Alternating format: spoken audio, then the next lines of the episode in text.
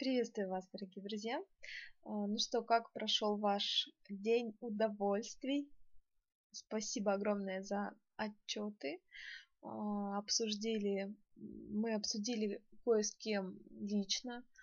Некоторые моменты было очень интересно, и мне было очень приятно получить от вас эту обратную связь. Что ж, давайте сегодня мы... Я не представилась, да? Напоминаю, меня зовут Анастасия Кипская по-прежнему.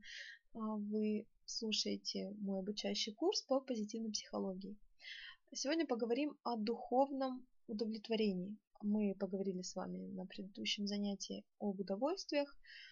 Что такое духовное удовлетворение? То, что я назову здесь духовным удовлетворением, в быту люди нередко называют духовной радостью или удовольствием. И вот практически от последнего, то есть от удовольствия, мы ну, не отличаем духовное удовлетворение. Смешивая вот эту вот духовную радость с удовольствиями, которые мы на прошлом занятии разбирали, мы воображаем, будто как бы, ну, будто и пути наши вот к этим удовольствиям, к удовольствиям и удовлетворению, они одинаковы. Вот несколько сумбурно и запутанно звучит, сейчас все разжую. Однако, если вот приглядеться нам, да, речь идет о двух совершенно разных состояниях. Мы говорим, что любим икру красную, любим стук капель дождя о крышу, любим спину почесать, это удовольствие. И тут же добавляем, что любим там поэзию, стихи, добрые дела творить. Это духовное удовлетворение. И нас сбивает с толку здесь всего-навсего глагол «любить». В данном случае он означает лишь одно, что любить значит предпочитать данный вид чего-то, да, деятельности, многим другим. Используя одно и то же слово, мы склонны искать для своих чувств сходные причины. И, и вот здесь вот такая вот подвох, кроется такая ловушка. Мы говорим «хорошая икра, для меня наслаждение». Или я наслаждаюсь стихами там, Анны Ахматовой или Дилана Томаса. Вот как будто и у того, и у другого у них единая какая-то одинаковая вот эта позитивная эмоциональная основа, что ли. И иногда я спрашиваю людей, ну, о причинах удовольствия, связанного, допустим, с телесными наслаждениями. И мне, не затрудняясь, люди отвечают там изысканный вкус, приятный запах или, скажем, там приятная температура воды. Вот. Но стоит попросить кого-то объяснить, почему, допустим, человеку приятно помогать нуждающимся или читать Кови, да, «Семь навыков высокоэффективных людей», например, или слушать там трансерфинг реальности. Получить вразумительный ответ вообще не так легко. Некоторые, конечно, пытаются сослаться на ощущения на свои, то есть могут сказать, что мне было очень приятно читать, свернувшись там на диване, завернувшись в теплый плед. Однако кайф вот этот вот духовного удовлетворения связан с глубокой поглощенностью, с таким самозабвением, увлеченностью потоком, который нам дарит любимое занятие, но только не с телесными удовольствиями.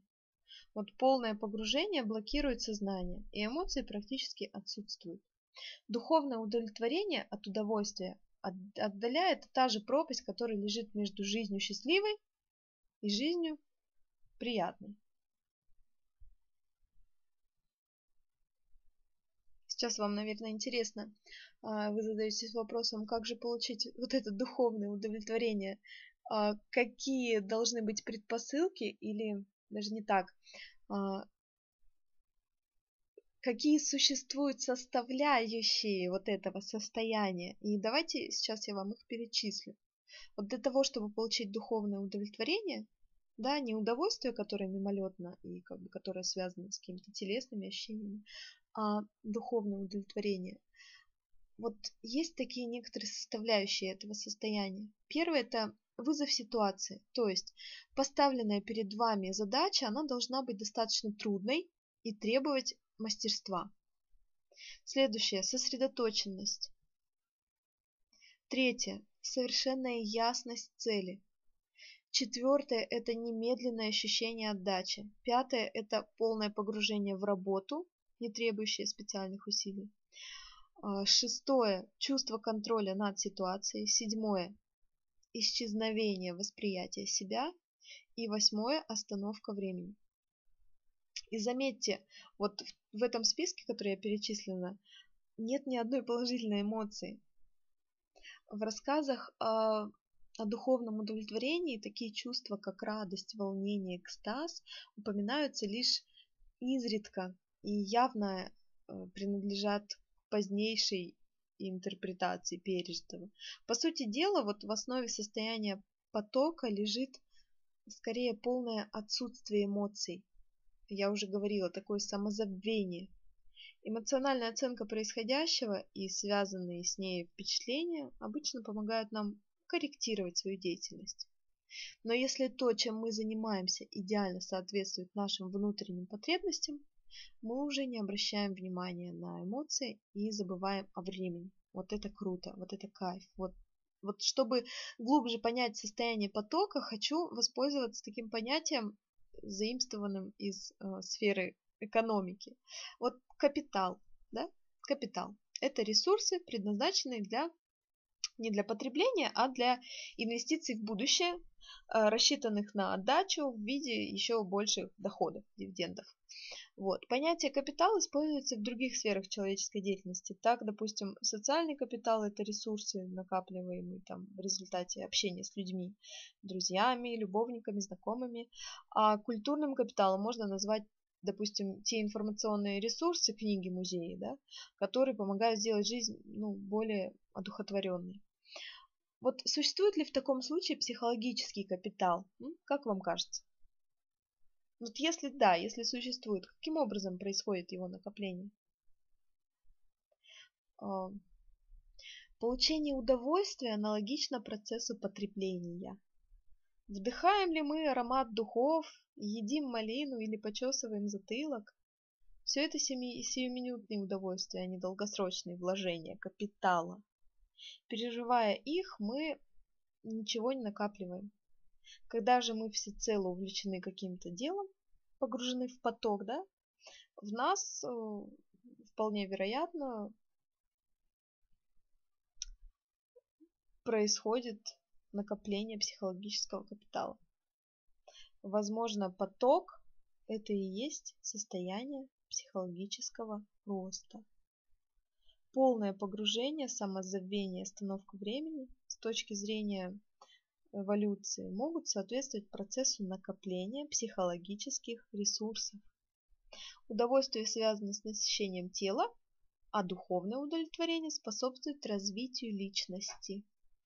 И для оценки того, как часто современный человек пребывает в потоке, есть такой разработанный, есть такой разработанный специальный метод снятия проб. эм эс пэ называется, метод снятия проб. Участникам эксперимента в свое время были выданы пейджеры, еще когда-то давно, помните, были такие штуки с кнопочками, с экранчиком, там, однострочный, двухстрочный, на которые несколько раз в день поступали вопросы. И респонденты должны были подробно описать, что они делали в текущий момент, о чем думали, какие чувства испытывали и вообще насколько были увлечены. И исследователи опросили несколько тысяч людей разных профессий. Оказалось, что некоторые люди практически постоянно пребывают в потоке, тогда как другие испытывают состояние довольно редко, а то и вообще никогда не испытывали. В одном из исследований опросили двести пятьдесят подростков, часто погружающихся в поток, и двести пятьдесят подростков, мало знакомых с этим состоянием. И вторые в основном принадлежали к категории магазинных детей, скажем так. Такие дети часами гуляют по торговым центрам, подолгу сидят у телевизора. Вот. У высокопоточных, назовем их так, подростков, как правило, имеется хобби, вот оно, в которое они погружаются в состояние потока. Они занимаются спортом, много времени отдают учебе.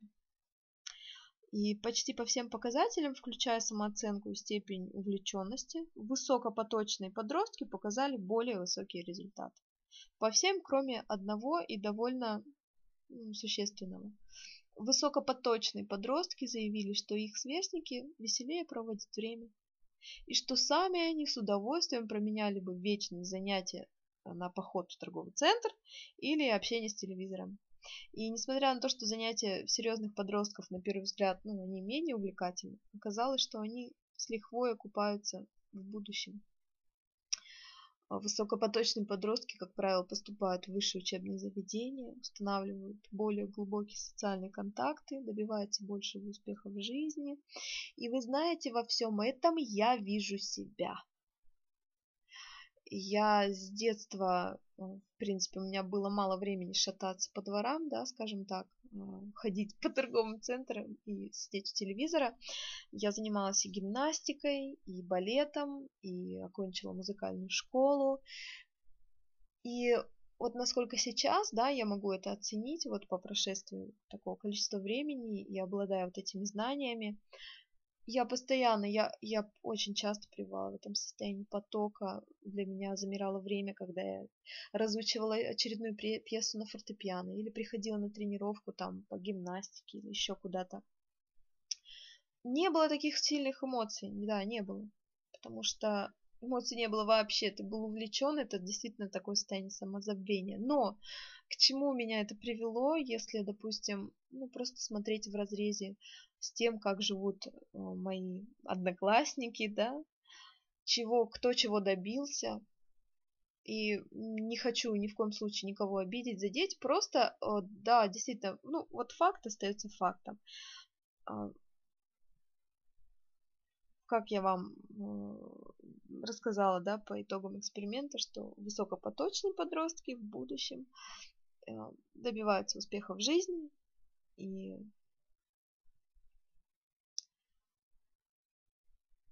наверное, я здесь уместна и мне похвалить себя и сказать действительно, что я горда за себя и очень благодарна своим родителям, что они вот так меня всегда занимали. Ну и вот, несмотря на такие преимущества, да, которые мы явно теперь с вами можем выделить, что духовное удовлетворение дарит нам больше радости, больше духовного личностного развития в сравнении с телесными удовольствиями. Несмотря на это, мы, люди, часто предпочитаем как раз-таки э, выбираем, допустим, между книгой и заурядной телекомедией, даем предпочтение второму. Э, Хотя опросы неизменно показывают, что для людей, которые смотрят по телевизору комедии, типичное состояние легкой депрессии. Почему? Потому что вот они эмоции, телесные удовольствия, зрение, слуховые, да, там, обонятельные и еще какие-то. Мы предпочитаем их удовольствием духовным. И что я хочу сказать? Вот постоянное предпочтение доступных удовольствий духовному удовлетворению чревато очень печальными последствиями. За последние сорок лет во всех развитых странах резко возросло число людей, страдающих депрессивными состояниями. И депрессия помолодела. Сегодня она встречается в десять раз чаще, чем в тысяча девятьсот шестидесятом году. сорок лет назад средний возраст людей, впервые столкнувшихся с депрессией, составлял двадцать девять с половиной года, да, там тридцать. Тогда как сегодня это четырнадцать с половиной лет. Задумайтесь. Задумайтесь, подростки, задумайтесь, родители, молодые родители. Занимайте себя интересными занятиями. Погружайтесь в поток своего любимого дела. Занимайте своих детей. Смотрите и проводите меньше времени у телевизора и делайте правильный выбор. Один из основных симптомов депрессии – поглощенность собой. Человек постоянно анализирует собственные ощущения. Его подавленность, по существу беспричинная, становится самодавлеющим фактором. В таком настроении человек начинает раздумывать о столь же мрачном будущем, прикидывать, как это скажется на работе, и, естественно, все больше впадает в депрессию. Слушайтесь своих чувств, наперебой советуют поставщики дешевых психологических рецептов. Молодежь, услышав вот этот призыв, охотно верит, что получается. Вырастает в поколение, больное нарциссизмом. То есть, как сказать, самовоспеванием, что ли. И сосредоточенное лишь на собственном самочувствии. В отличие от постоянной оглядки на свои чувства, духовное удовлетворение предлагает человеку свободу от эмоций, от сознания себя и полную увлеченность. Поэтому, как бороться с депрессиями, апатиями, вы часто спрашиваете. Нужно войти в состояние потока. Как его обрести? Нужно увлечься чем-то. Когда у меня плохое настроение, я начинаю убираться подольше, заниматься уборкой, читать книгу, записывать какие-то обучающие материалы. И это приводит меня в состояние такого самозабвения, когда время останавливается. И эмоций мало, но высокая степень духовной удовлетворенности. Это действительно работает. Духовное удовлетворение вытаскивает нас из состояния поглощенности собой, из этой депрессии, из плохого настроения. Чем глубже мы погружаемся в этот поток, тем меньше рискуем впасть в депрессию. Таким образом, против молодежных депрессий существует мощное средство – стремление к духовному удовлетворению, отказ от погони за удовольствием. Удовольствие дается легко. Удовлетворение требует определенных достоинств и навыков. Найдите то, в чем у вас есть талант, способность, и займитесь этим делом, развивайтесь в этом направлении. Таким образом, выявление и развитие в себе вот этих положительных качеств – это эффективный способ защиты от депрессии. Видите, как все просто. Не нужны никакие антидепрессанты, пилюли, еще что-то. К этому, конечно, человек тоже должен прийти. Отказаться от бесплатного удовольствия в пользу духовного удовлетворения вообще непросто. Последнее необходимо заслужить. И это требует мастерства и напряженной работы, напряжения всех сил, скажем так. Отпугивает людей вообще риск неудач, конечно же. Почему я задела эту тему? Радость игры в теннис, интеллектуальной беседы или чтение книги какой-то интересной доступно без определенных усилий, по крайней мере, поначалу. Удовольствие, связанное с просмотром телекомедии, совокупление, вдыханием изысканных ароматов, не сопряжено с преодолением трудностей, а потому доступно всем. Чтобы съесть кусок булки с маслом или посмотреть по телевизору там Comedy Club, не нужно ни труда, ни умения, и неудача здесь не грозит. В то время как игра в теннис или, допустим, запись какого-то обучающего видеокурса или онлайн-работа, онлайн-тренинг имеет под собой, содержит как бы, есть, есть велика вероятность потерпеть фиаско. Вот. Это еще одна причина, по которой мы выбираем телесные какие-то удовольствия, да, предпочитаем их духовному удовлетворению. Путая удовольствие с духовным удовлетворением, люди надеются получать все сразу и без труда. Жизнь превращается в такую погоню за наиболее доступными удовольствиями. Я ничего не имею против них. И даже предыдущие лекции на предыдущих вот, аудиоуроках я посвятила этому целые темы, и много времени было отведено для этого. подробно объяснила, как достичь максимального уровня приятных ощущений. И напомню еще раз, благодарность, прощение, отказ от пессимистического восприятия прошлого, развитие в себе оптимистического отношения к будущему с помощью критического анализа негативных характеристик, помните, да? Учет привыкания, смакование, вдумчивое отношение к происходящему. Все это помогает сделать удовольствие более полным и сильным. Однако, если ваша вся жизнь проходит в погоне за позитивными эмоциями, в ней нет места истинному счастью.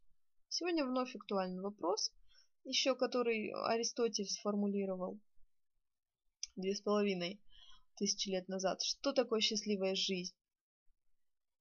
Проведя грань между удовлетворением и удовольствием, я возвращаюсь к этому вопросу, чтобы найти для него достойный, научно обоснованный ответ. Что такое счастливая жизнь? Об этом мы поговорим на следующей лекции. С вами была Анастасия Кипская. Скоро услышимся.